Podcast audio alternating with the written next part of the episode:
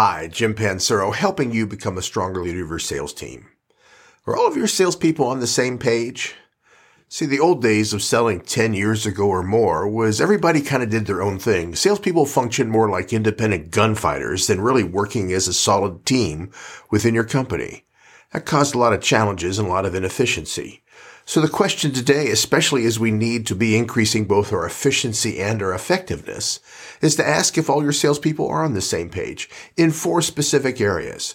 The first area is do they all understand and agree with why somebody would want to buy from you compared to the competition? To make sure you have a consistent message being delivered to all customers.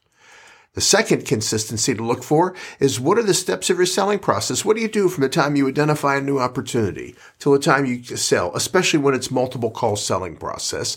What are the steps and what are the consistent things you do to gain a competitive edge in that process? Needs to be defined. The third structure that needs to be identified and agreed to by all your sales reps to make your team more efficient and effective is to make sure they everybody agrees with how credits and how returns are going to be handled and what the rules and procedures are. So there's a consistency of how you support all of your customers. And finally, the question is, Vita, who is your best customer? The reality of a lot of salespeople is they have different definitions of what they believe are the best customers compared to what you and management might actually agree to. The reality today is we need to have salespeople that are focused, that are effective, and that are efficient, and that are productive.